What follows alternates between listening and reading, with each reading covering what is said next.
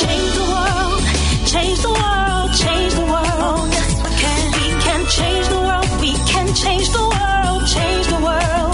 This is the Santita Jackson Show. War and hate to a place of love, it's not too late. Gotta save the children, we can't wait. Let's change the world. Hey everybody, welcome to the Santita Jackson Show. It is Thursday, January 12th, 2023. I do hope that you'll join me on Monday at the MLK breakfast of the Push Excel program from Rainbow Push. It's at the Marriott Marquis. Call 773-FREEDOM so that you can get a ticket there. We're almost out of them, and it's going to be great. You're going to have Cheryl Lee Ralph there. Of course, Judge Greg Mathis, who is co-chair of the Push Excel program, along with Dr. Julian Malveaux and a lot of other people, so you don't want to miss it. And we need your support so that we can continue to send these thousands of kids that we have been sending to college to school, and many of our success stories will be there as well. So you don't want to miss it. It's always a really uplifting event. So let's get right to it, everybody. Today we've got Congresswoman Delia Ramirez. I'm so excited. Love her so much. She's doing so much on immigration, on saving the family farm. But I mean, the workers on the farm, but also the farmers themselves. Remember, that's what we do here in this part of the country. And so we will be talking with her, Dr. Max Wolff, about inflation. How is it that inflation, what is going on with it? What role does the Fed play? Who are the Fed? What is it? What is its role? How is it that they continue to hike interest rates? And they say, but it's going to spur unemployment, but that's going to help the economy. How does it help the economy for less people, fewer people to be employed? Then the latest on Ukraine with Dr. David Gibbs. Republicans are taking a hard turn away from funding, at least giving just lots and lots and lots of money to Ukraine. What does that mean? Where does that come from? And we'll just talk about it. Got to talk about it. I want to hear from you at 773-763-9278, 773-763-WCPT. We're going to ask Dr. Shanina Knighton about tap water. There's some interesting information about tap water today that came out. I saw it on CNN. Might not be as safe as we think it is. It ought to be, but it's infrastructure, everybody, in the United States. Let's get right to it. I want you to meet my morning stars here on WCPT 820, the nation's largest progressive talk radio station, and AM 950 Radio, the voice of progressive Minnesota, but they are on YouTube, the Santita Jackson Show YouTube channel. Everybody like and subscribe there. And go to the Santita Jackson and Friends page, and please become my friend there. Want to continue to get those numbers up, and I want to thank you for working with me over the past few years and month. You all have really been working at it, and tell everybody you can about the show. In Chicago, we're going to have a high of 38 degrees and cloudy, and it is foggy also. Minneapolis, St. Paul, 25 degrees and cloudy. In the NBA, the Pistons 135, the Timberwolves 118, the Wizards 100, and the Bulls 97. Better luck next time, Chicago and Minnesota. The NFL, well, they had a quiet night last night, but they will be playing tonight. Damar Hamlin is out of the hospital. Will he return to football? Well, we will see. What about his financial health? We're going to continue to talk about that in future shows. In the NHL, the Wild at the New York Islanders. And the Avalanche are coming here to play Chicago's team. When you fill up your coffee machine or humidifiers, tap water your choice. Naturally, many of us question how sterile our tap water is. So let's talk about that, everybody, with Dr. Shanina Knighton. Tap water is generally harmless, but we've got some infrastructure problems. How can we be sure? We're going to talk about that in just a few minutes with Dr. Shanina Knighton. President Joe Biden's legal team found another batch of classified government records following the initial discovery of classified documents at his former think tank in Washington, D.C. with the University of Pennsylvania. This past fall happened just before the midterms. People briefed on the matter told CNN on Wednesday. The initial batch of documents contained 10 classified documents, including U.S. intelligence materials and briefing memos about Ukraine, Iran, and the UK. Some of the classified documents were top secret, the highest level. It is unclear at this time how many documents were in the second batch or what the documents were about. We will see.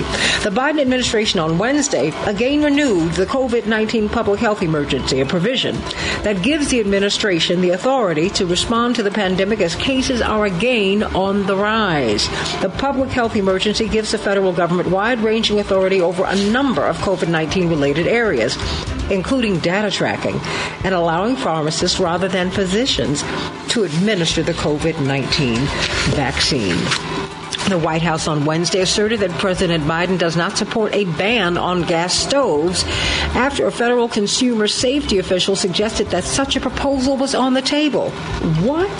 The federal government isn't going to take away your gas stove, a top consumer regulator told CNN. Well, I hope not. Congress is under pressure to take major steps to rein in big tech companies.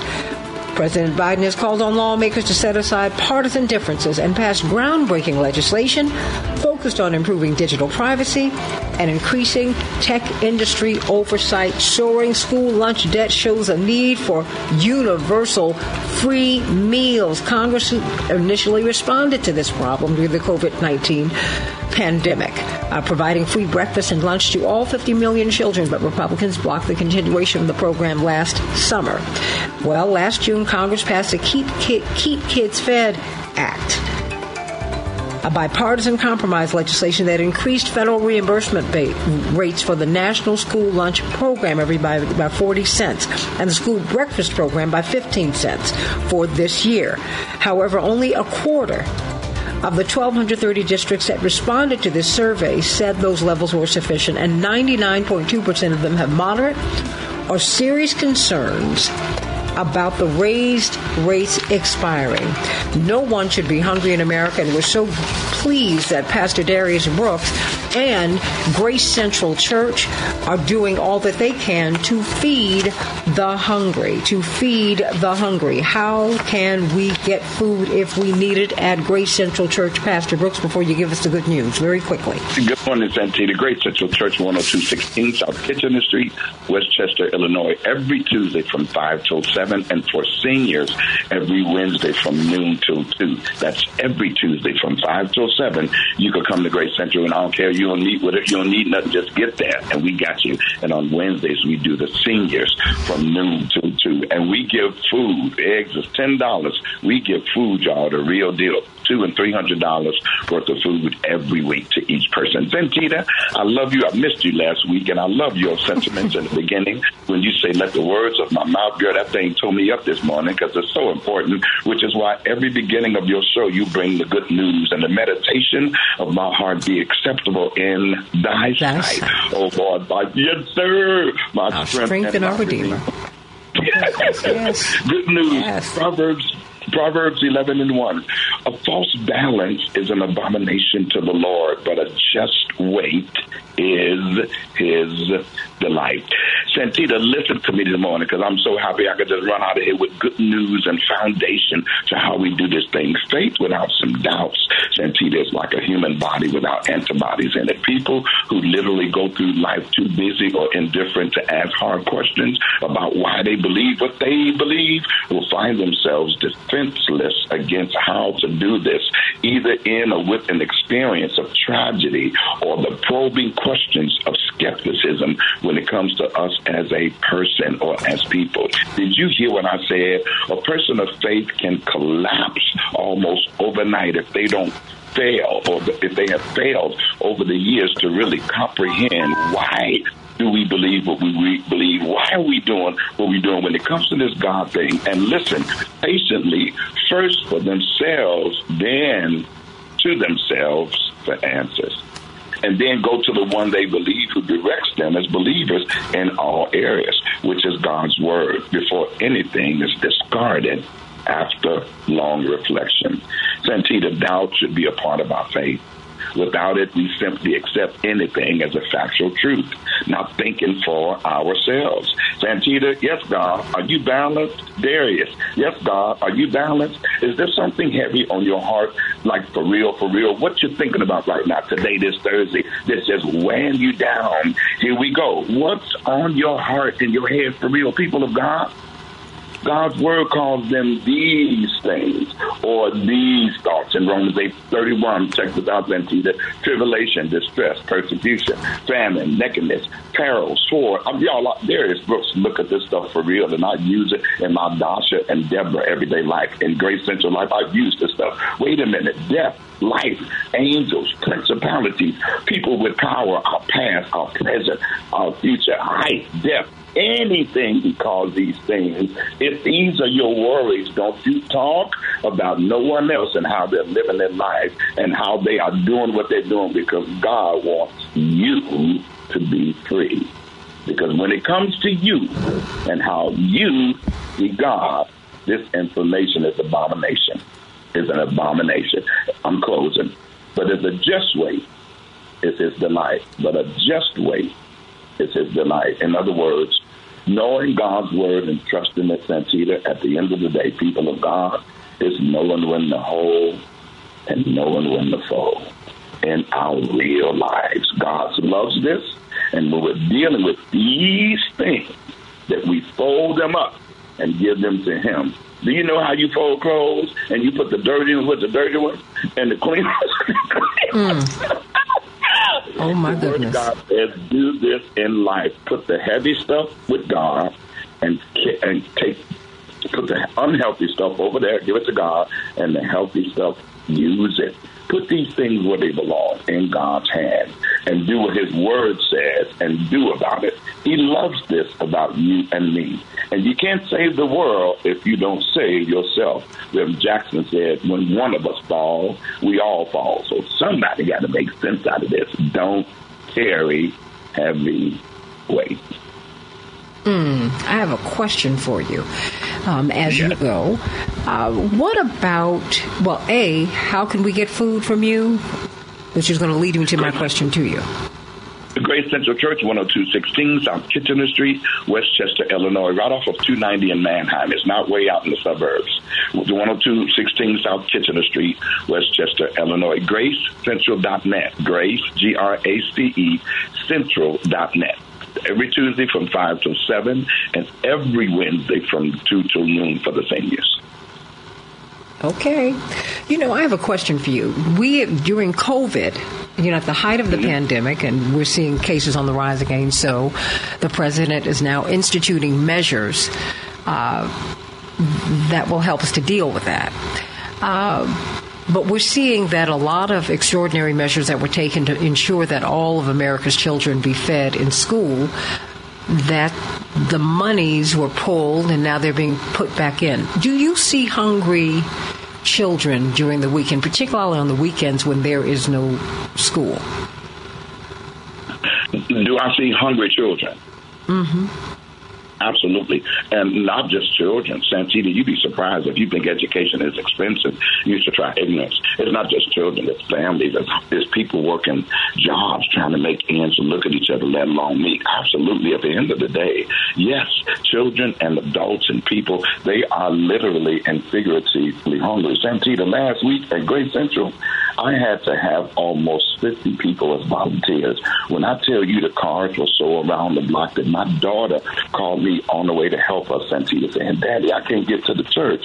I said, Doctor, what are you talking about? She says, every corner is blocked. Santita, they was all facing Grace Central Church. So to answer your question, absolutely, and please don't put nobody in the box for food. And whoever's under my voice, God did not call us to save the world.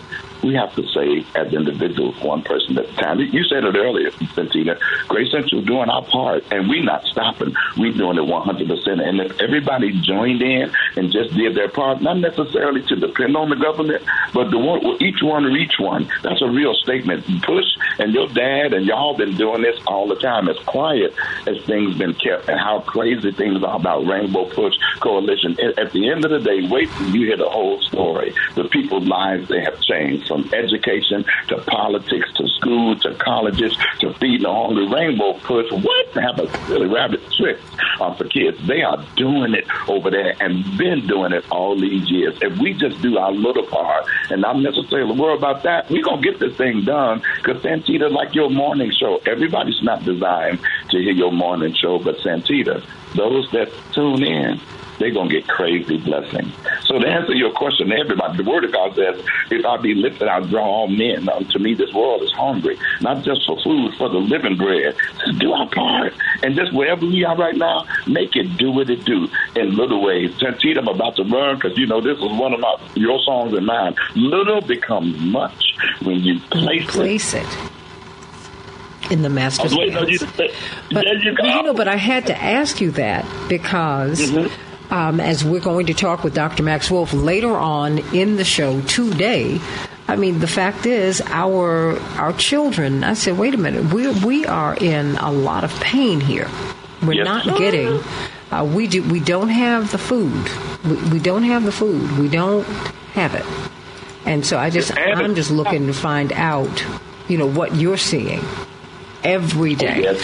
And every day, because I know at Push, people come by looking for something to eat. People are hungry. And so as we look at our budgetary priorities, we have got to look at hunger. We call it food insecurity. Hungry.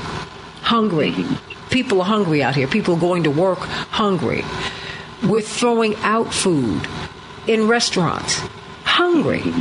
That is, there has got to be something that we can do to feed the hungry. One day it just might be you. Mm-hmm. Or someone you love. Oh, my gosh. I mean, you're seeing people, and we're going to get Dr. Knighton on tomorrow, and you're seeing people who ordinarily don't need the help. At least that's what they tell you. I've gotten in more Ubers, nice Mercedes-Benzes, nice Lexuses, nice... Wow. Lost my job. But you know what? I'm like, in life, things can happen. Mrs. Clay Evans, Mrs. Luther Mae Evans used to say, she used to remind us when we were children, and all throughout our lives, I'm so glad I had those wonderful people as my spiritual grandparents, really. You know where you've been. You don't know where you're going. Yep. You have no idea what life has in store for you. The highs, the lows, the crazy turnarounds, you have no idea. So we've got to do something about hunger in America. Very quickly, what can we do to help you with your ministry? I mean, do you need donations? I mean, talk to us. Oh, absolutely. Oh, my goodness. And everything we do, we pay for. Santita, the food pantry at Grace Central Church, I honestly, not from a genuine, transparent place. I don't play games. I'm not a gimmick kind of person. But we had to purchase a conveyor belt. We got vests for the security guys. We have the cones that light up because it gets dark early, because I wanted our situation to run excellent. God says do things, all things decently in order. So absolutely, you could send any donations. And if y'all just go to our website, you can see everything we're doing literally right there. We put up tents when it's raining and when it's cold. We're doing a build-out right now. So GraceCentral.net, info at GraceCentral.net. You could do a Cash App, $, at Grace Central Church, $, Grace Central Church, and any amount, really any amount, will help us. And I'd love to know that if you send it from this program at Santita's morning show, let me know that's what it's from, because we're marketing her show on our Sunday morning service as well, all during the week. We got to celebrate each other. That's how we do it. Santita, where there's unity, there is strength. So Grace Central Church, GraceCentral.net, $, Grace Central Church, info at GraceCentral.net, PayPal. You can send all of that information at Grace Central Church. You can also call us, 708-344-5020. Girl, Santita, I'll go get it. Yes, always sir. Let open and close with that, always. Because I support ministries that do God's work and do what Jesus would want us to do. And whatever your religious affiliation, or if you don't have one, just be good to people. My mother, every time I see her, before I leave, she says, make sure you're a good person.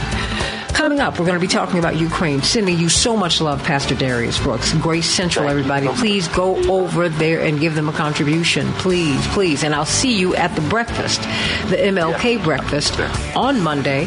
Cheryl Lee Ralph, Judge Greg Mathis, and so many others will be at that breakfast, and I hope that you will too. Call 773-FREEDOM, 773-FREEDOM, before the tickets run out. Everybody, call us at 773-763-9278. What about the Republicans? And they said no more free funding to Ukraine. We're just not going to give you all this money. We're not going to do it. We don't have it. What do you think about that? Dr. David Gibbs is going to talk with us about that. And what is the path to peace, everybody? Back with more of the Santita Jackson Show in just a few minutes. We can change the world, change the world, change the world. We can change the world, we can change the world, change the world. This is the Santita Jackson Show. War and hate to a place of love, it's not too late. Gotta save the children, we can't wait. Let's change the world. Hey, everybody. Welcome, welcome, welcome to the Santita Jackson Show on WCPT 820, the nation's largest progressive talk radio station, and AM 950 Radio, the voice of progressive Minnesota in Minneapolis, St. Paul. It's a joy to be with you today. I want you to meet my morning stars on the Santita Jackson Show YouTube channel. Everybody, please get over there and like and subscribe, and then go to the Santita Jackson and Friends Facebook page. That is the only page where I can accept friendships. Everybody goes to Santita Jackson. Please don't go there. It's a landing page. You just have to have it. But it's kicking people off. It's been doing that for years because you have a 5,000 person limit. Please, everybody, migrate over to the Santita Jackson and Friends page. That's why I named it Santita Jackson and Friends. There you go. So we're going to talk about the Republicans and their pushback against future aid to Ukraine. They praised President Zelensky, but they said, no, we're not going to just give you this aid. So what do you think about that? I want you to call me at 773-763-9278. It's like we flipped the script. Many people are now saying that the Democrats are the war party, and the Republicans are the party that want peace. Ooh. You know, it's a lot. It's a lot. It's a lot. We're going to be talking with Dr. David Gibbs of the University of Arizona in a hot second. But first up, Shapiro, what's going on with this? You've got the Super Bowl. You've got Valentine's Day celebrations by us. Yes, we do, Santita, and we are taking orders from both. We are doing our hors d'oeuvres for the Super Bowl. We're doing meatballs, sliders, as well as our wings. We have our honey barbecue wings, our buffalo wings, teriyaki, garlic parmesan, whatever it is that you need for your Super Bowl party. Don't hesitate to give us a call, 708-526-4546. 708-526-4546. We're also taking orders for Valentine's Day for the floral arrangements that we do. We can deliver fresh flowers to your loved one. So give us a call at 708-526-4546. We look forward to serving you. Thank you so much, Santita. You are very welcome. Hey, everybody, let's talk about Ukraine. That's something that's high on the Republicans' agenda, and investigations and things like that, and abolishing the IRS. Will that make it in the Senate? No, but something is in the air, everybody. Something's in the air. Something's in there. They want to establish sales taxes and so forth and so on. We haven't always had an IRS. That happened about the same time we got the Federal Reserve. So there's a lot that's in the air. We need to talk about it. But right now, so let's talk about Ukraine. We've spent tens of billions of dollars on Ukraine. And what's the end game? Is there a path to peace? But first, why are the Republicans pushing back? And Democrats are saying you're supporting Putin if you push back against giving more American tax dollars to the Ukraine war effort. Well, call me at 773-763-9278, 773-763-WCPT. Dr. David Gibbs, Happy New Year. It's wonderful hearing your voice this morning. Hello. Good to be on, Santita. oh, you know, it's Ukraine just stays in the news. It stays in the news. I was reading an article in which Politico, they said, you know, the Republicans have praised President Zelensky. He received several standing ovations when he spoke before the U.S. Congress and was brought into the United States on a U.S. military transport plane. So it's very clear that the American government supports Ukraine and the American people are sympathetic. But the American people have increasingly questioned all of the money that we're pouring into that war effort. And so now Republicans have come in and they've said, you will no longer get a blank check. Explain what's going on here. Because you've got the Democrats saying, we've got to give them as much money as they can, even over and above what they ask for. And the Republicans are saying, no, that's not going to work. Well, I think, you know, there certainly is a general sympathy for the Ukrainian people in that, you know, I think it's generally acknowledged that the Russian invasion was an illegal act. They certainly had no justification or no legitimate justification for invading. And I think there's agreement on that. The question is how the United States should respond. And it seems that the entire function of U.S. policy is to achieve some kind of military victory over Russia, to defeat Russia in Ukraine. And, you know, how that's going to happen is very vague, and what the precise end game is very vague. What defeat would even look like is very vague, but sort of an outright defeat of Russia without negotiations does seem to be on the agenda. The negotiations have been proposed, have been quickly slapped down. And the only real opposition to this policy of massive U.S. support for defeating Russia at the moment seems to be from the Republican Party, from a minority of the Republican Party. It is not the mainstream of the Republican Party as yet, but places like the Freedom Caucus have been demanding reductions or elimination of U.S. military support for Ukraine. People who normally are thought of as being on the far right, in most respects are on the far right, people like Matt Gaetz, for example, Lauren Boebert, to some extent Marjorie Taylor Greene, have been at the forefront of basically trying to curtail or eliminate U.S. military involvement in the war in Ukraine. And that's a historic change. That's a dramatic change ideologically, in that traditionally anti-war positions have been on the left. Now you're seeing them almost exclusively on the right. What is inspiring that? I mean, what's behind the flip? That's a good question.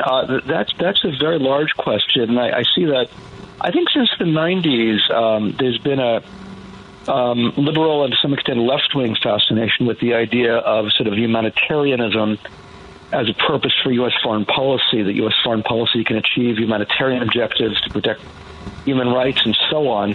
I think that's very naive personally, and I think war is a terrible way to promote human rights. But nevertheless, this has been a very widespread view, often accompanied by very sort of morally self-righteous, frequently intolerant language that despises any kind of debate or reasoned discussion, often accompanied by sort of the hurling of insults against those who disagree.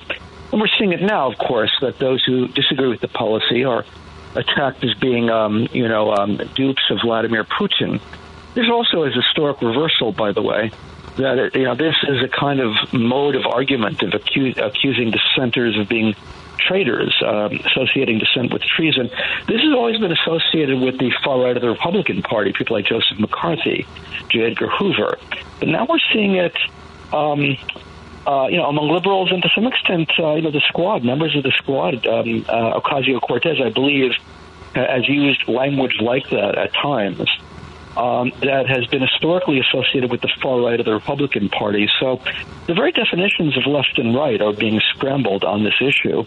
On the right, I think one of the things you've had is, there's a certain – first it started out with libertarians that – they began viewing the military budget as a kind of big government boondoggle, a waste of taxpayer money, and, a need to rein in spending and, cut taxes. Cutting the military has been seen as integral to that objective. And it seems to have increasingly used the kind of language that historically has been associated with the left. You see many libertarians associated, for example, with the Cato Institute, making anti-military, anti-interventionist arguments that historically have been associated with the far left. And again, you're seeing a real scrambling of ideological categories here that almost suggests some kind of political realignment going on.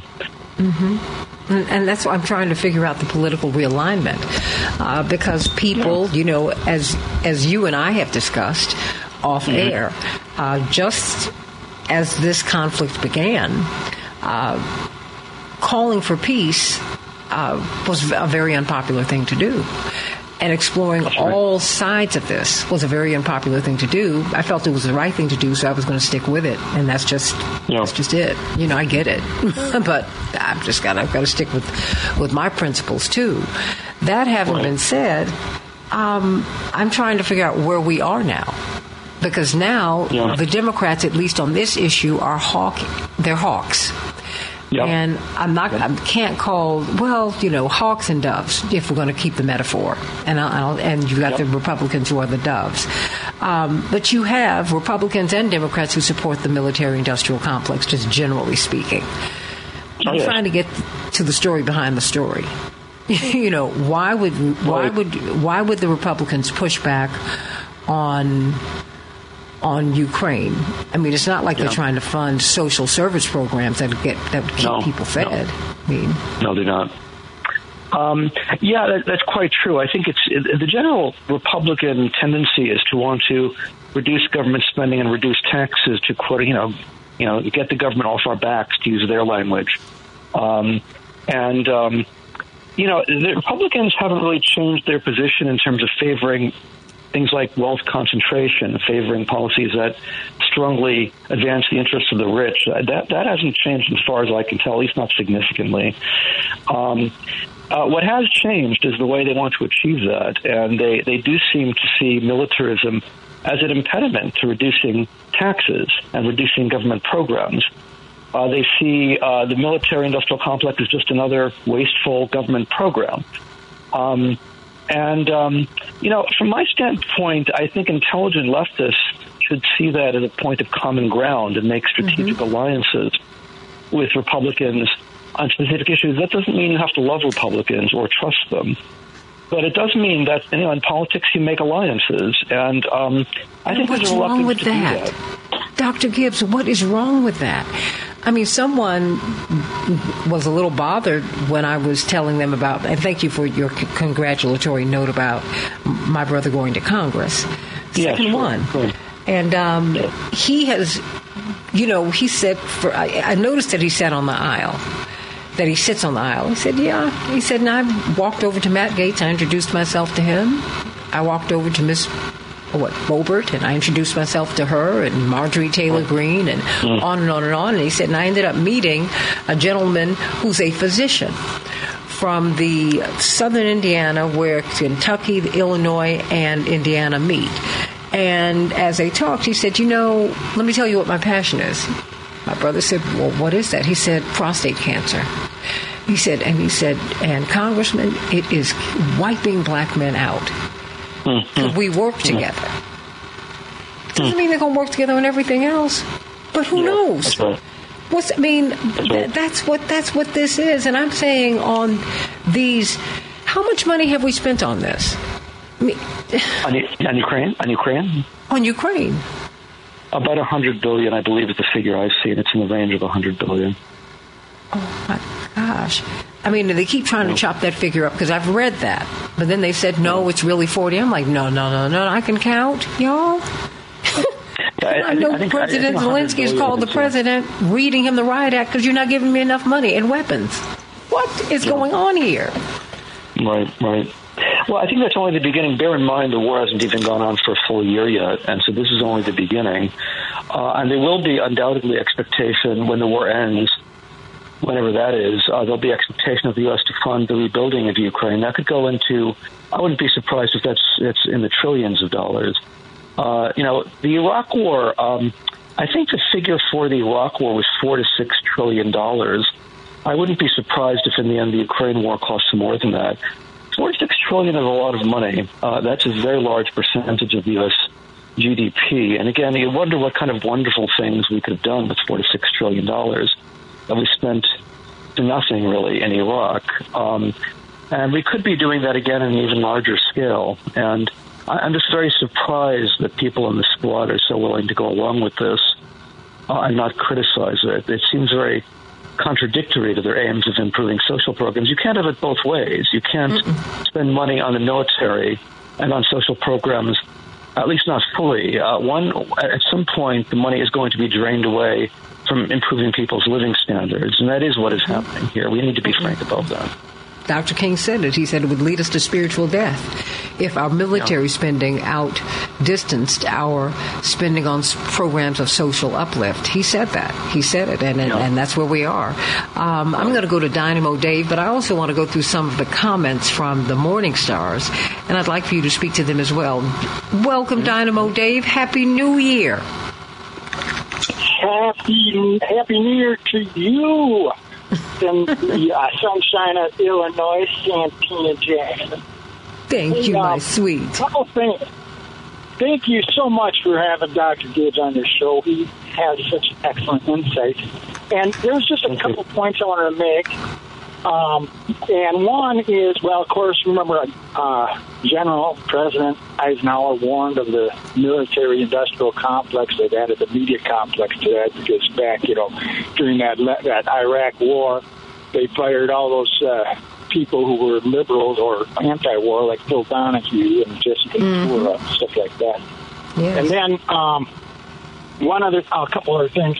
Matt Gaetz and that group or whatever, these Republicans, they're just polarity responders. In psychology, there's people who, when I say yes, you say no, or whatever. When I say no, you say yes. Mm-hmm. And they're just trying to get the Democrat going. I mean, I'd like to be able to trust them, but I don't know. The other part of that is, you remember when they did that last Congress, they passed the bill, for the defense spending, and guess what? They passed more money than what the Pentagon even asked for. There's something wrong with that, right? Mm-hmm. And that was Republicans voting for that because they know who's putting butter on their bread. Then, so anyway, as much as I'd like to do the whole alliance thing with these people that are these Republicans that oppose the Ukraine war, it's like you gotta watch. You just I don't know if that's. I guess it's worth a try, but well, because that's politics, Dynamo Dave. Baby, that's politics. Politics. What do they say? It makes strange bedfellows. It's politics. And people, they cut deals to pass bills every single day that they pass them. You get a little bit of this, I'll get a little bit of that. That's how it works. It's not about love and trust. This ain't a date. It's a destination. Take your love out of it. I'm telling you.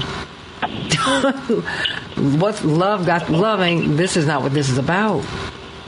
This is about something else. This is about resources. Divvying them up. Yeah, and that's all that this is about. Right, I realize. But let Dr. Gibbs respond to you. Dr. Gibbs? Well, I completely agree about the need to set aside whatever predispositions you have and simply work with people who want to work with you, whether they be Republicans or not. That's vitally important. I think people are a little bit too. Again, there's a ton of self-righteousness, I think, that gets in the way of outcomes. What you want is outcome. What you want is a good outcome. I think one more thing. I think, your caller alluded to, an incident, I believe, when several months ago that Biden proposed $33 billion to Ukraine, and Congress upped it to $40 billion. It was passed by all the Democrats, including the squad, $40 billion, $7 billion more than when they asked them. That's an extraordinary event that I can never think of in history, certainly in my lifetime, when, money was asked for, let's say, social programs for schools or for health care.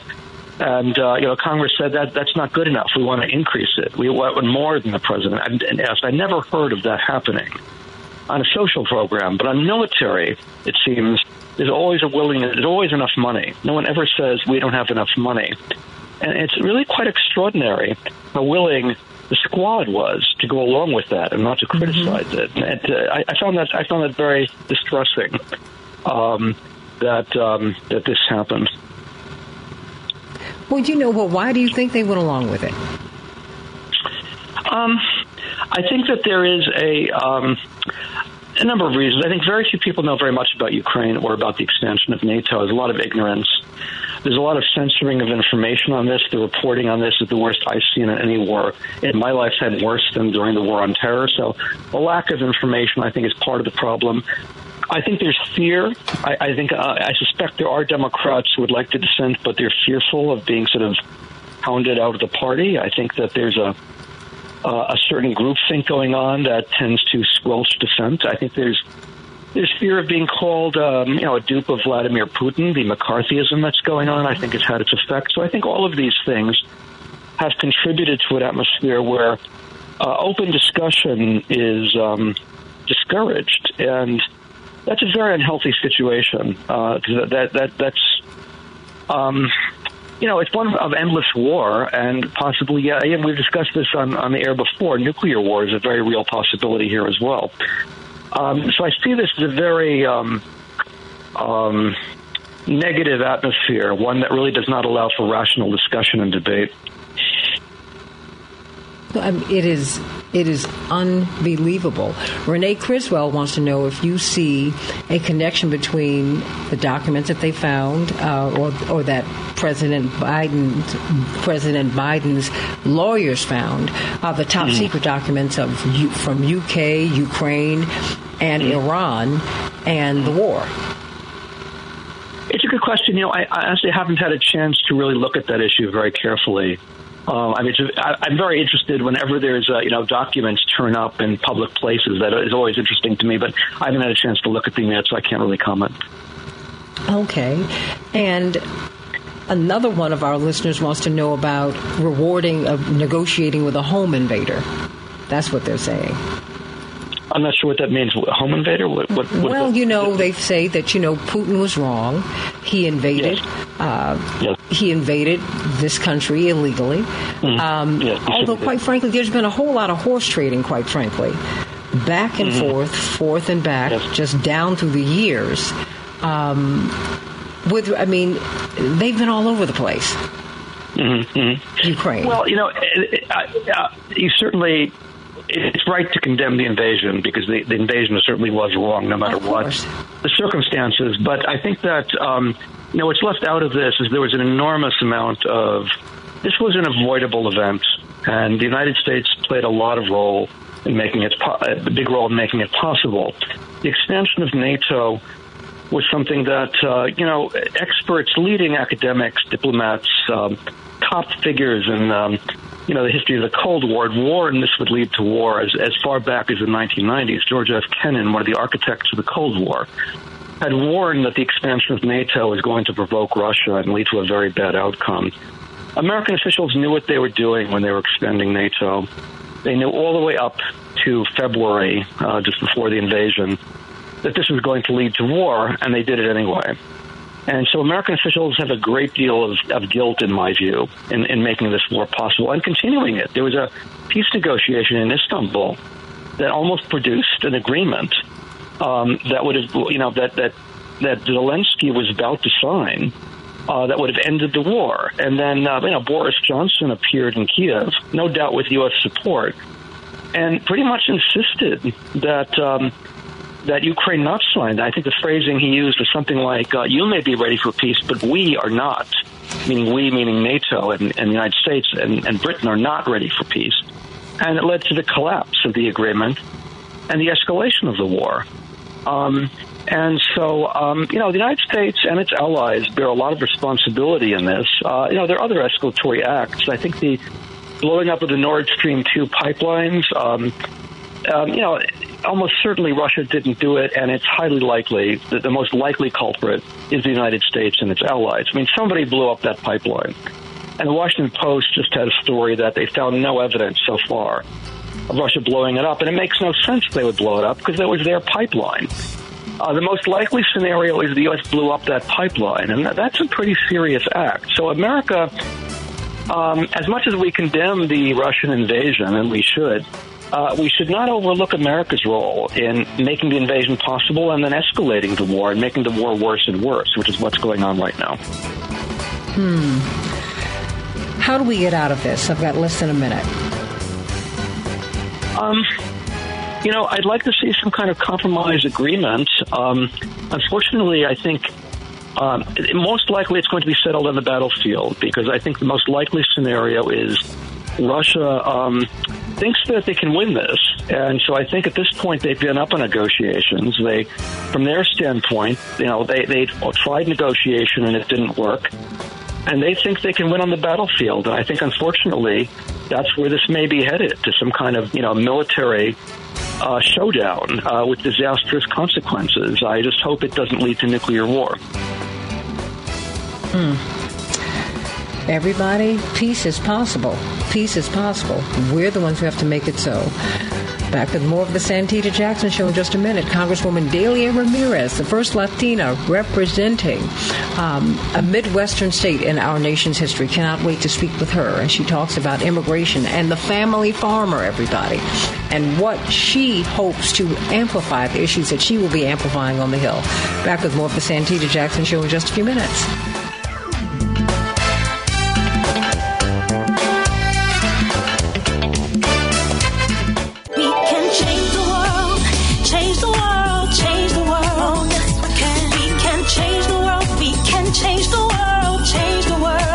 This is the Santita Jackson Show.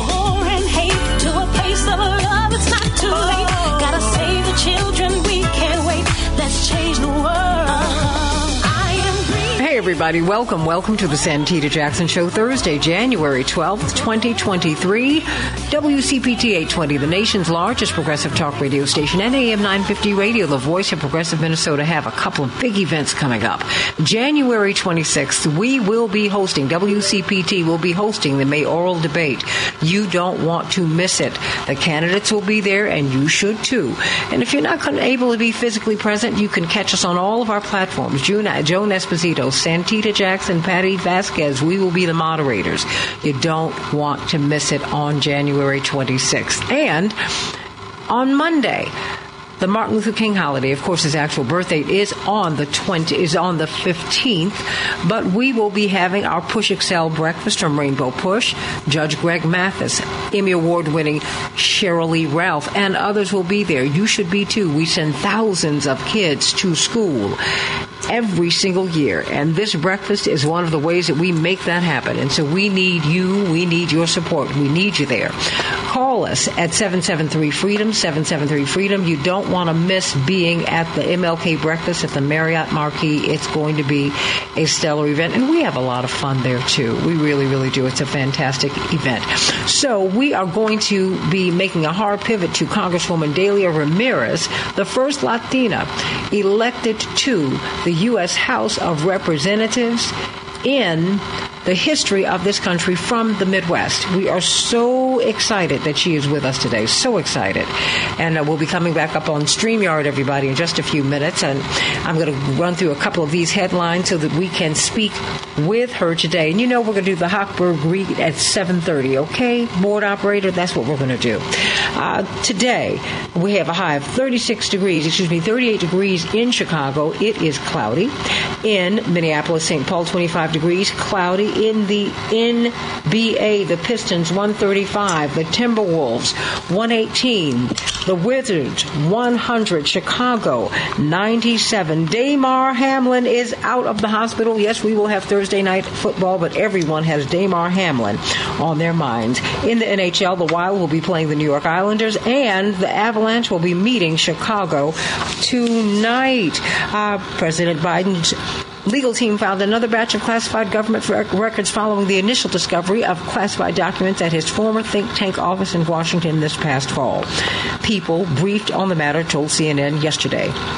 The initial batch of documents discovered contained 10 classified documents, including U.S. intelligence on Ukraine, Iran, and the U.K., classified at the top secret or highest level. The Biden administration on Wednesday again renewed the COVID-19 public health emergency, a provision that gives the administration the authority to respond to the pandemic as cases are again on the rise. Be careful, everybody. Hand hygiene, Dr. Shanina Knighton tells us, is key. The White House on Wednesday asserted that President Biden does not support a ban on gas stoves after a federal consumer safety official suggested that such a proposal was on the table. Ouch. Before we go to the Congresswoman, I have got Rick, who wants to give us a comment on the military-industrial complex. What's on your mind, my dear? Hi, Santita. Good morning. Yeah, what I wanted to say was this. Hi, everybody in Chicago. I love you. I miss Chicago so much. Hopefully I'll be back soon. Anyway, what I wanted to say was this. Just like we need to get profit out of healthcare and make it about prevention and good health, we need to get the profit out of war, and we need to figure out how we're going to get rid or reduce the military-industrial complex that we've been warned about a generation ago by Eisenhower, I believe it was. And because, unfortunately, it's the corporations and their lobbyists that have the ear of our politicians, and if they can get us involved in this and raise prices like they've been doing already and blaming it on the attack in Ukraine, from our oil to everything else, they're going to be that's when you said that, how are we going to get out of this situation? This is one of the things that isn't part of my solution. Amen to that. The corporations drive this bus. Indeed, that is what our Senator Dick Durbin said during the banking crisis of 2008. He said, let's be frank. Bankers run this place. You're right. And I've said it before. I'll say it again. It's corporations that are directly benefiting from all of our social ills. I challenge anybody in the Chicago area to come up with one social ill that does not directly benefit a corporation. If we could get rid of these giant corporations today, we would have health care for all. We would have better internet service. We would have free cable. We would have free electricity with solar power. We would get rid of pollution so much faster, on and on. Well, you know, there's a lot that we can do. I think that what we need is reform. You need, you absolutely need. You need controls. But, you know, we have someone, a young woman who can help us to work this through because, of course, she is in Congress right now, so excited. And it's wonderful to hear your voice, and she can take what she heard from you. Where are you from, Rick? Neighborhood right in the center of town. That's where I grew up, and I moved down to Florida back in the beginning of 1994, and one day I want to come back to Chicago, but not until the summer. Okay. So, no worries. Well, we are glad that you I'm glad that you are listening to us today. I'm glad that you're with us today. I am so glad that you're here. But, you know, I've got to bring on Congresswoman Delia Ramirez because I was able to catch her in between all of this stuff that she's doing. Not only is she being oriented into Congress, but I had to grab her almost off the floor, so I got to talk to her while I can. Sending you much love, Rick. Got to get him back to Chicago. Those taxes down in Florida, having people leave here. Congresswoman Delia Ramirez, let me offer my congratulations. We are so proud of you, the first Latina to represent a Midwestern state in the history of the Republic. And how are your parents, first and foremost? Good morning, Santita. Yes, and greetings from Washington, D.C. and our capital. My parents are doing well. They are sad they didn't get a chance to personally, physically be here when I got sworn in at 2 a.m. on Friday, but they certainly were here for a couple of days, and they're doing really well. Honey, we all had to leave. I love you. you love us, but you also got stuff to go do back in Chicago. I totally get it. We left Friday afternoon. Yeah, we caught you on the bus that we were on at like 2 o'clock in the morning. So congratulations to you. What an exciting week you have had. Just very quickly, what have you learned anything since you've been up there? Because I know you all were being oriented up at Harvard at the Kennedy School. Rigorous orientation that you've had, but now you're on the Hill. Now you're there. Now you're in the chamber. What does that feel like? Undescribable. And I will say to you that one of those things about learning, we all joke, we're still trying to figure out how to get through the tunnels and what's the quickest way to get from one office building to the Capitol to vote just in time. And, you know, how do you settle in as you're staffing up and communications? It's a combination of many things. But let me also tell you that because it got dragged out so long, right, this process of finally electing a speaker and therefore getting sworn in. I mean, it only took him 15 times, right? It meant that there was a lot of legislative work that had to hold off. So this has been a really long week of legislative work. What do you hope to amplify? It's 400. You get there, and all of you, it's interesting. As I've spoken to Congressman Jackson about it, he said, you know, it's even though, you know, you have Republicans and Democrats in the room, he said, you know, there's a basic respect. Even when people don't get together in the mobs one-on-one, you get on because you all went through the same thing to get there. Mm-hmm. You could be appointed to the Senate, but you got to run for that House seat. And That's right. You know, and it's so there's a kind of grudging respect sometimes for everybody who's in that house. What have you learned since you've been there? You know, I've learned so much, right? I mean, jokingly around, I've learned how to get to the Capitol from my office. Okay. You know, it's funny. It's funny because so many... Wait a minute, that's not a joke. That's serious. No, it really isn't. A number of the freshman members, we joke about, from caucus to our office, we walk together just to make sure that we finally get to our office without a 30-minute, running around the Capitol trying to find how to get to Longworth or Cannon or Rayburn. But I would say to you, look, one of the biggest lessons here also is the importance of those like-minded people that have been elected to Congress who came here, number one, to protect and uplift working families, to stick together, to look at the legislation, to look at what Republicans are proposing, what we are proposing in resolutions, and figure out ways to do this work collaboratively. Very, very clear. I think Rick couldn't have said it more clearly. Corporations in this place attempt to control every single vote. In many ways, every single thing you've seen Republicans come up and talk about this past week has been about taking rights from women, taking rights from working class families, and providing themselves more power so that they can help corporate gain. So this week has been a week of no votes, to be honest. 15 times voting no for McCarthy, but that wasn't just it. Saying no to rules packages that make it easier for insurrectionists like Matt Gaetz and Marjorie Taylor Greene to take over our Congress, to introduce legislation or resolutions that really will harm our everyday people and our people of color. No to bills that are going to gut the IRS, making it even easier for ultra-wealthy billionaires to dodge tax fairness and get all the tax loopholes they already have. No to GOP resolutions to continue to exacerbate Asian hate crimes. No to GOP witch hunt committees to waste taxpayer dollars while they're attacking Democrats. And no to anti-choice legislation that would be harmful to our healthcare workers, for people who are making personal family decisions on their future and their family. So it's been truly a journey and a realization that the next 2 years, Santita, are going to be extremely difficult. But we must be working together, fighting like hell for our working families, as Republicans attempt to do everything possible to destroy them. Is there any pathway for you to make headway for, say, you know, there is a tie between immigration and farming.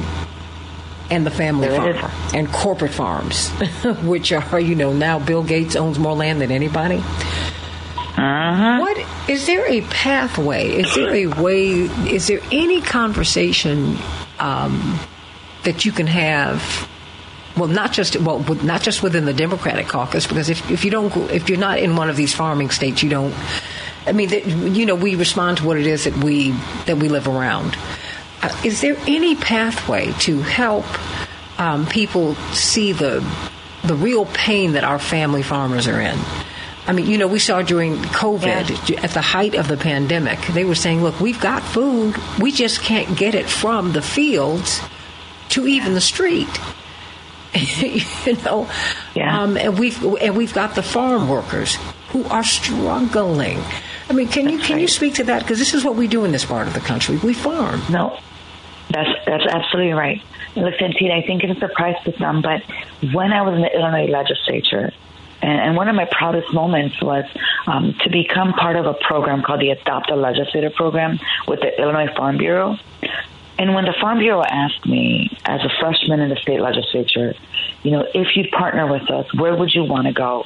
I said to them, take me the furthest from Chicago, downstate Illinois, where there is a growing migrant community that is ensuring that we have food on our table and really working with farms. And I want to make sure that I am assigned to that area, so that I can, one, advocate for our migrant workers, but really have a clear understanding of what's happening to our farmers every single day. Where am I? Where was I? I was a legislator adopted by Lawrence County, Illinois, the most southern eastern part of the state of Illinois, where Mary Miller is the congresswoman and Darren Bailey was the state senator. Santita, I could not have found more commonalities in the farmers and the people that I talked to there than I could have as I talked to Latino people about the challenges, or our own people here in Chicago, there in Chicago, about challenges on economic development, challenges on workforce, you know, difficulties with housing stability. I found so much in common with folks that are struggling every single day to make sure that their farms are up and running and are able to get the food right to our neighborhoods, to our stores. And what I find is that agriculture perhaps is the one thing that we could find some kind of commonality around. Workforce and farming right now is truly a crisis. And while you see immigrant families being scapegoated through Republican jargon and talking points, it is the migrant workers that are keeping these farms open in many of our states.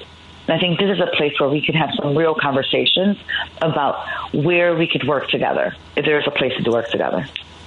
We're talking with Congresswoman Delia Ramirez, newly elected Congresswoman, endorsed by Bernie Sanders, Chuy Garcia, Congressman Chuy Garcia, who's number one, according to most polls, as we go into this mayoral race.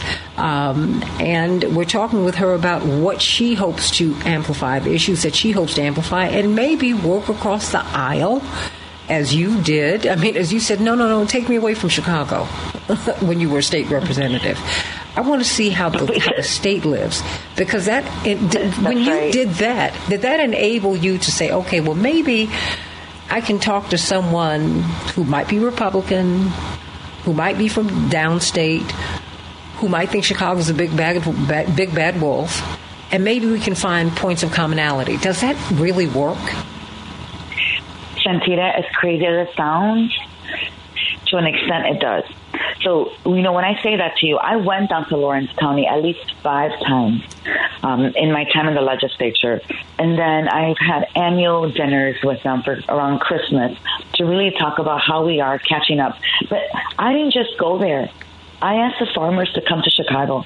I asked them to come to Humboldt Park, to Westtown, to Wicker Park, to Ukrainian Village, to Belmont Cragin, to Avondale. And it was so important and eye-opening for them to also, farmers that perhaps only came to Chicago once a year for the Illinois Farm Bureau annual conference, to not just go downtown Chicago, to come to our neighborhood, to come to Humboldt Park in Belmont Cragin and really see the challenges of our everyday people, of our immigrant communities, of housing insecurity because increased rents. And what they said to me was, I never really understood when folks talked about debating the challenges of Chicago, really what some of those are until you brought us into your neighborhood. Mm. And it's so important we do that mutual connection. And in some cases, you know, one of my closest friends in Lawrence County, Glenn and Dennis, two farmers, one grows soybeans and other grows corn. He said, I've never really had a conversation about immigration with a dreamer until I talked to her husband here in Lawrence County. And it started changing the faith for them, how we talk about immigration. We have to be courageous enough to see humanity and start having real conversations out of a place of compassion. And yes, still out of a place of courage to stand up for our people. What about housing? I mean, you see Karen Bass, who was the former head of the Congressional Black Caucus, in fact, she was on the short list for President Biden's vice presidential candidates. Well, now she's mayor of Los Angeles, and she said, my top initiative will be dealing with housing. Everyone knows that California, from the rooter to the tutor, from Northern California to Southern California, is extremely expensive. And now Chicago's extremely expensive. Detroit is, as it comes back, it's squeezing poor people out. And we go on and on and on. What do we do about the unhoused? Is there anything that you think, any movement we might be able to make on that? You know, I talked to you a lot about the no's this week. What I didn't tell you about was some of that internal work that I've had an opportunity to start doing with a number of my colleagues. Leading the forefront this week on this has been Congressman Bowman, Jamal Bowman out of New York, and Senator Elizabeth Warren, that we all know, out of Massachusetts, two areas that also see the housing crisis that we're living in. We drafted a letter to the Biden administration really talking about housing crisis and the importance for us to prioritize the work we do through the administration, certainly given where we are with our Congress, to really protect our renters, protect our families who are experiencing homelessness. So there's a letter that we drafted with a number of recommendations. But here's the thing, Santita, you said it. The price gouging we are seeing from developers, from some of these people who in this pandemic received directly, right, from the federal government, rent the dollars from the rent relief program.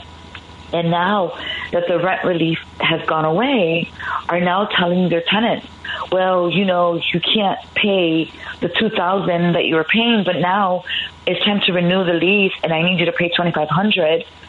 This is the quickest way of displacement of people, and we are seeing more people at risk of homelessness than we have ever seen before. So in that letter that we sent to the administration, we said we have to do something to really address the rent gouging we're seeing across the country.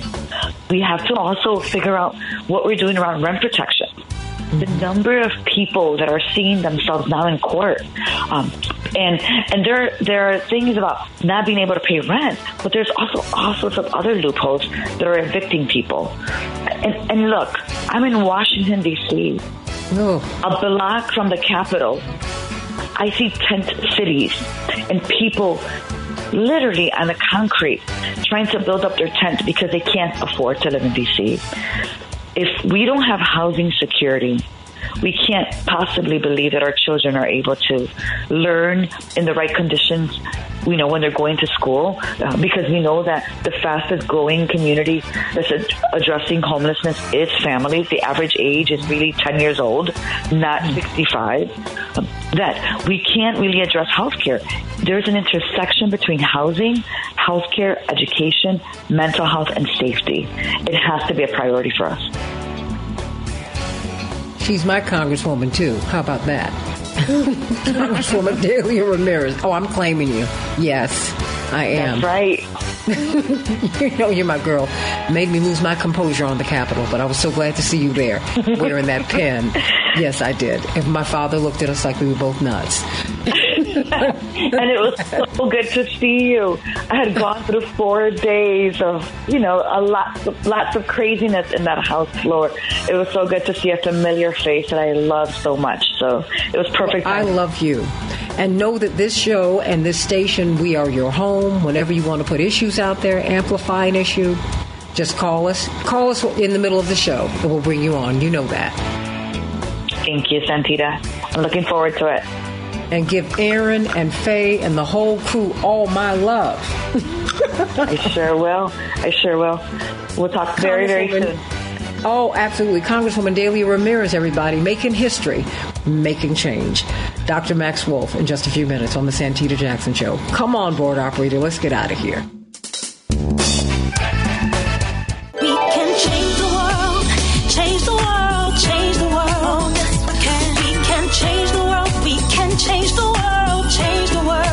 This is the Santita Jackson Show.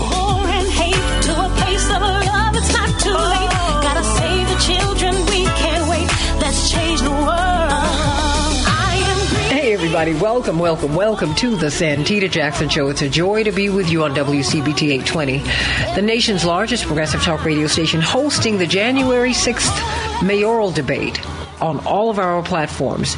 Patty Vasquez, Joan Esposito, Santita Jackson, we will all be moderating that discussion with the candidates. You don't want to miss it, everybody. It's going to be fantastic. Can you believe it's been 4 years already since Lori Lightfoot, Mayor Lightfoot, took office? Well, you know, we might have a runoff, but the voting is in February. That's right. So we are on top of it here on WCPT and AM 950 Radio, my home in Minneapolis, St. Paul, sending all of you much love on this Thursday. On this Thursday, January 12th, 2020, I was about to say 2022, is 2023. So let's talk about inflation, everybody. I mean, we just spoke with Congresswoman Delia Ramirez, the first Latina to go to Congress from the Midwest, as she's looking at the unhoused, the economic insecurity that we're all facing, as she's looking at the challenges facing our farmers, from the people who work on the farms to the family farmers who own them. You know, economic insecurity is driving so much of the social unrest, and it's not a surprise. It was predicted that this would happen some years ago. And we're looking at inflation. Inflation is expected to have declined in December, but still people are feeling it. Dr. Max Wolff, of course, he is here every Thursday at 7:30. And so I want you to talk to us as we're watching the employment rate fall, but according to this Forbes article, job quality is deteriorating. The Fed says, okay, we're going to adjust the interest rates.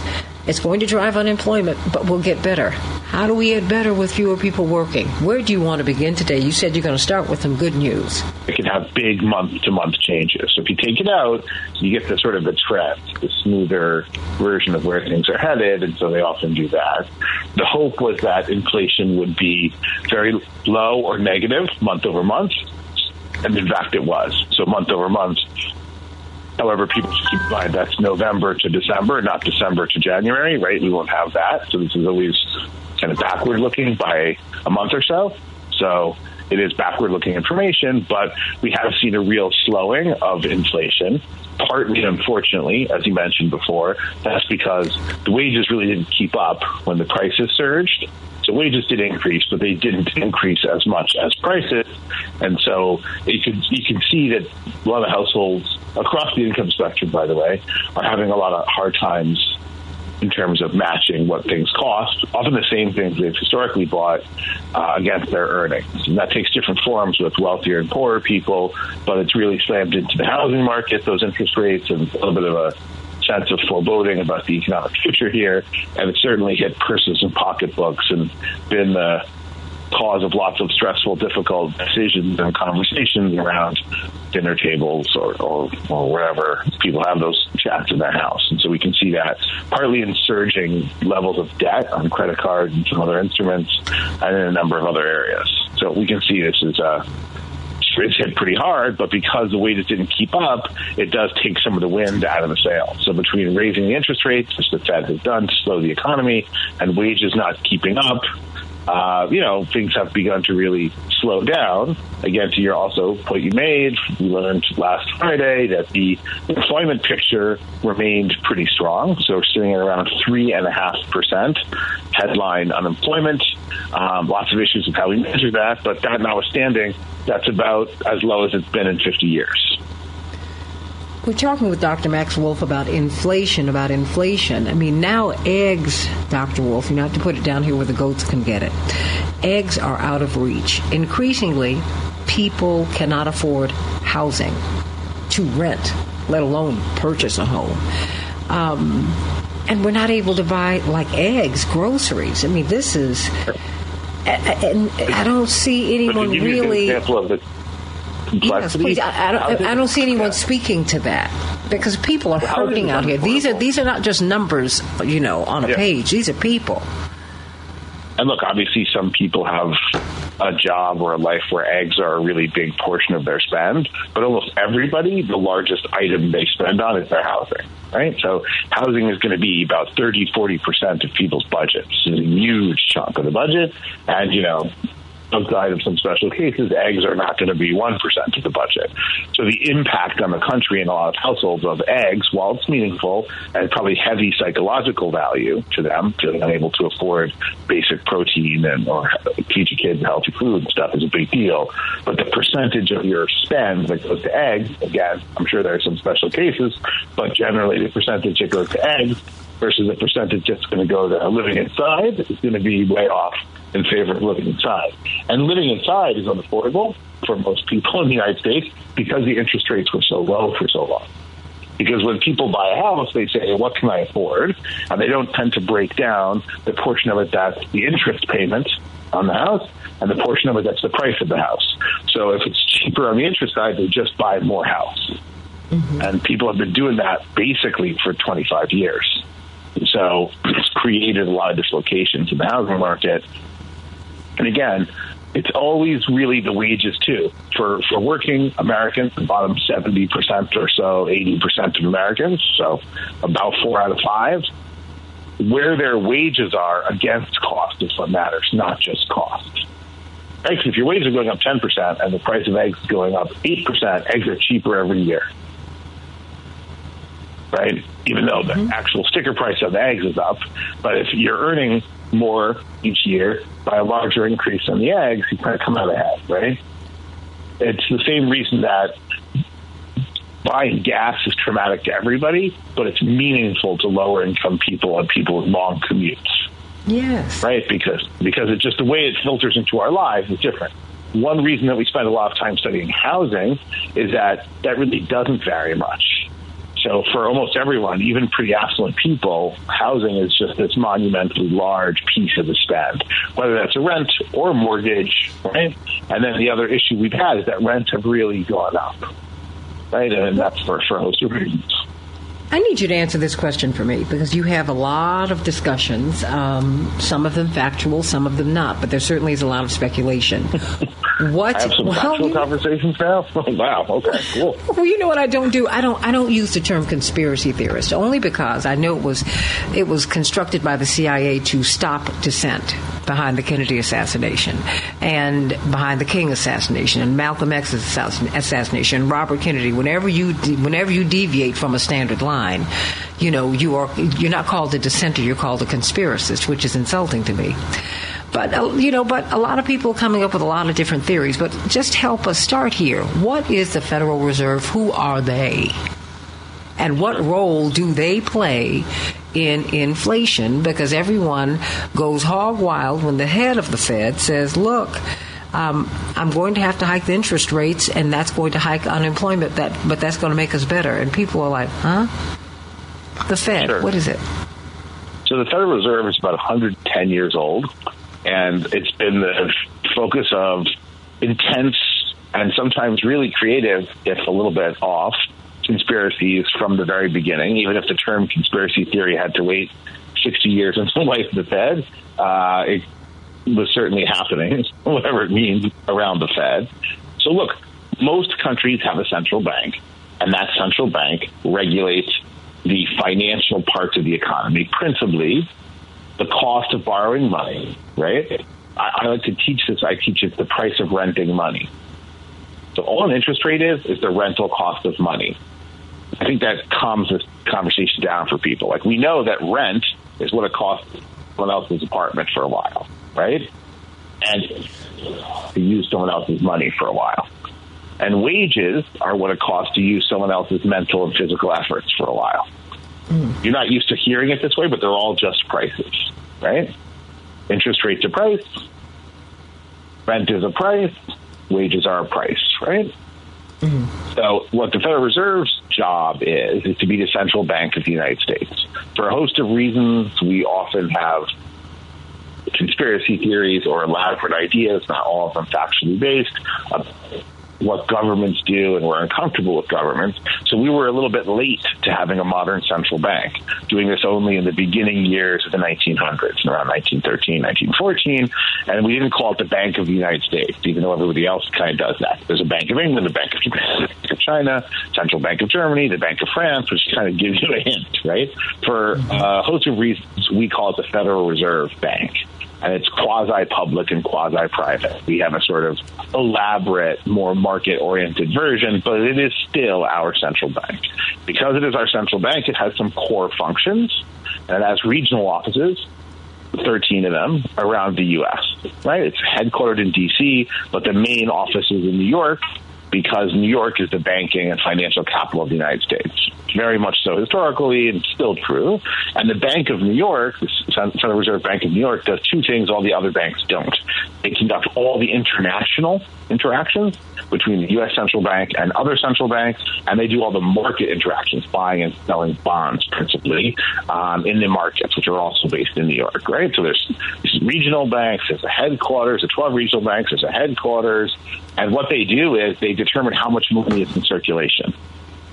So you have a cheat sheet about what the Federal Reserve does, I hope anyway, in your wallet or in your pants pocket, which is every single dollar bill, $5 bill, $10 bill, $20 bill, $50 bill, $100 bill says across the top, Federal Reserve note. What you call cash is actually a Federal Reserve note. And only the Federal Reserve has the right to destroy that note, those notes, or to create those notes. And in so doing, they influence the supply of money in circulation. So every piece of money you've ever had, unless it was counterfeited, was made by the Federal Reserve. And even if it was counterfeited, unless it was made with a crayon, it'll say Federal Reserve note across the top. And that's what it actually is. You just call it cash money. Okay?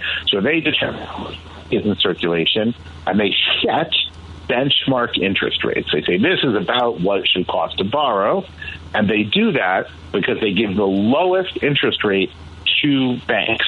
The banks can borrow from them at a low rate and then lend to the public at a much higher rate, right? So banks can borrow now at about 3%, 3.5%, and obviously anyone who's listening who's gone looking for a loan probably hasn't seen that kind of number for a while, right? And the Federal Reserve set this up to set a benchmark to influence the amount of money in circulation to set what it costs to rent money. If it's cheaper to rent money, people rent more money and they buy things, consumers, or they invest in businesses and hire more people. If it becomes more expensive to borrow money, then people buy less, businesses spend less, and the economy contracts, gets smaller. And one form that takes is generally at least less hiring and often headcount reductions or people losing their jobs, and so an unemployment rate that would go up. So when they say that they're hiking interest rates and more people as a result will be unemployed, how does that work? I mean, how do we have an economy that could conceivably work better with fewer people working, people who need money? Or am I misreading this? No, this is where it gets a little more tricky. So the Federal Reserve doesn't hire and fire people. They set the price of money, and then firms, private for-profit industry, respond to those prices, right? But part of what's sitting behind all this is modern economics, and modern economics is the theory that prices order behavior.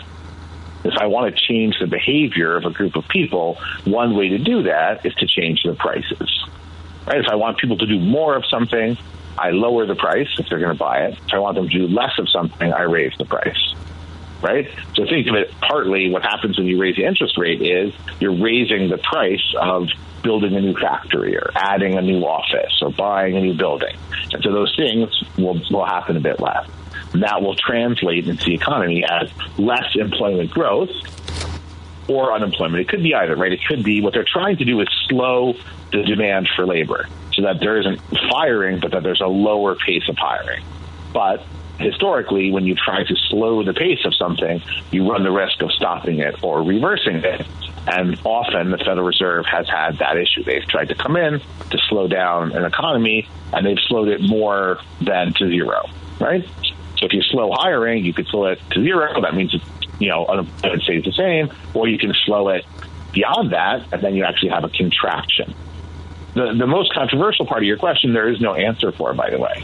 So when you say, hey, does this make the economy better? It makes prices more stable. And the Federal Reserve of the United States has a twin mandate, two things it's supposed to do by constitutional charter. Price stability, which means prevent there being runaway inflation or heavy inflation, and prevent deflation, which is also problematic when prices fall, right? So keep price stability, and this is the interesting part of the dual mandate, try to keep us at or close to full employment. So they're supposed to maximize or keep as high as possible the price stability and the number of employed people. And it gets kind of dicey when those two things could be at cross purposes, right? And whether it's better for the economy to have more inflation but have lower unemployment or not, like is price stability more important than unemployment? Honestly, that depends on who you ask. We don't know for sure. And it's not clear, but it's very clear that it affects different segments of society differently. Unemployment tends to hit lower-income people quite a bit harder, right? Although price instability is bad for people in general as well, including older people on fixed income and anyone whose wages don't keep up with the price increases. So they're both problematic. It's just which is worse probably depends on who you ask in terms of who in the society and also which economists. There isn't a clear answer to that in economics. Although there is the following, which has been under the sort of so-called neoliberal era, there's been a heavy preference to keep inflation really low at the cost of higher unemployment. And that has coincided with rising inequality. Can fair employment and full employment coexist? Well, so the problem with that is, and this is not to be critical of a good question, it is not really clear in economics what either of those terms means. Mm-hmm. Right? So in other words, if you tell me, like, how many ounces are you know, in a pound, we can kind of have a conversation and we kind of have an answer to work toward, right? But if you tell me... And that, to me, is a problem in economics, that fair, which is, you know, to me, livable wages, prosperity wages, because my father often says, look, in slavery we had full employment. So I think we have to have a bigger goal than full employment, because in slavery you've got that, and with indentured servants you have full employment. You know, people out here can't get their kids to, they're having to choose between driving to work and driving their kids to school, right? Absolutely. I mean, yeah. The economy is just not working for most Americans right now. It's just not. Agreed. So when they say full employment, just for the record, we tend to constrict it to voluntary employment. So I think there is a big difference between voluntary and involuntary employment. I know, obviously, I'm sure we agree. Just the point is, it's not that you're trying to... I don't know. The mass resignation kind of... people said, I'm not going back to what I left before the pandemic, right? Right, but there's a standoff because the notion of the sort of bad work environment, low-paid job is, I can starve you out, sucker. These are the terms. And the general public is, well, I'm getting used to being hungry.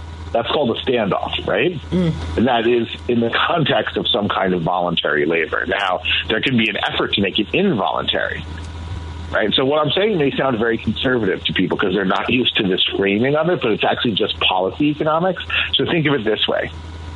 If I'm right, and carve them out or win better terms is the big struggle. I mean, that's also called class struggle by some people. It's a feature of a market economy with inequality. Might make some people uncomfortable to say that. It's not interesting that it's going on, right? It's a fact. We can call it all kinds of different things, but it's a fact. And then the other thing is, think about the questions it asks, which you're not used to. It's policy economics, which means every effort that cuts workers' protections or wages is an effort to force you into lower wages and worse conditions, right? And every effort to raise those conditions, not just for you, but for everybody in the labor market, strengthens your hand. And that's a way to understand these debates about austerity that you're about to see, because that's what's coming, right? That is a feature of an economy where, does it work for the average person? This is not to give it, you know, put words in anyone's mouth. I don't think that's a question on a lot of policymakers' lips. Mm-hmm. I'm not saying there are none. There are folks who do say this, and there are folks who've said this a long time, and plenty of folks to admire for their courage on the subject. But generally, labor and industrial policy and work policy in the United States, I think you'd be hard put to show that, hey, does this work for the average person, is an acid test that's normally applied. It's, does this work to keep profits up? Does this work to keep growth up? Those tend to be more of the decisions, right? And again, that depends on who you ask. Who sits at the table and asks the questions always has more than a little bit to do with what questions get asked, right? This is the argument, I think, for inclusion. Absolutely. I mean, because I'm trying to figure out how we can grow the economy and grow people and in prosperity as well. It just seems like that's never been quite factored in. And, well, just who do we have very quickly, because I know I've got about 2.5 minutes. Well, let's bring up our caller. Is it Ted? Hey, good morning. Good morning, you guys. I know this is kind of looking from above, but here are three things I predict you're going to see, because really all aside. I've got inside of a minute for you, Ted. Stay right. Okay. Go on. All right. Here are the three. The powers that be know that we need more people to compete with China. So you are going to see lip service to immigration, but you're going to see people continue to be let in because we need them. You're going to see fights against abortion because we need those people. You're going to see fights to take away Social Security because we need those people. Everybody needs to go back into the work pool for us to compete against China. That is what I believe those at the top think and see. Hold on. Stay right there, Ted. I've got about a minute and a half. Dr. Wolff, what do you think? It's an interesting theory. Certainly none of us know the answer. I think the Chinese sort of polity and economy is going through some pretty major changes and convulsions now, a sudden shift in COVID policy, major shifts in trade policy. I certainly hope on some level that Ted is correct, that there's a big demand for labor. I'll tend to be the view from where I sit. It doesn't mean that I know more than anyone else. Is that there's another mass wave of AI-based mechanization coming. And while I do think competing with China is front and center, I think Ted is 100% right on that. I think we're going to need fewer people to run the economy the way we've run it historically because of technology. And I think it's much more exciting for me to think about what freeing those people up to be productive, to fix the environment, to take care of each other, because we certainly have done a terrible job at taking care of each other and the environment, to the point of now real social unrest and psychological damage. So I think there's a lot we could do with that labor, but I think we're going to have to figure out social priorities. And there I do think the social priority will be disciplining labor, unfortunately. And I think there's going to be, we're in the beginning innings of a long, bitter fight here about working conditions and wages. Well, you know, and I think, and getting our philosophies together, because indeed, one of my listeners, Tommy Smith, points out that, you know, John Kennedy, our president, who was murdered in the middle of the street, was pushing back against the Fed. I mean, there are a lot of questions. That's why I said I wanted to, you know, one day I want you to come on and talk about that, because he, in the June before he was killed, said that he wanted to expose these secret councils in that incredible speech that he gave at American University. And so, you know, there are a lot of questions, and I'm so glad that we have someone so compassionate, so brilliant, so skilled in the economic space. Dr. Max Wolff, I'm going to be on you until you write that book. How about that?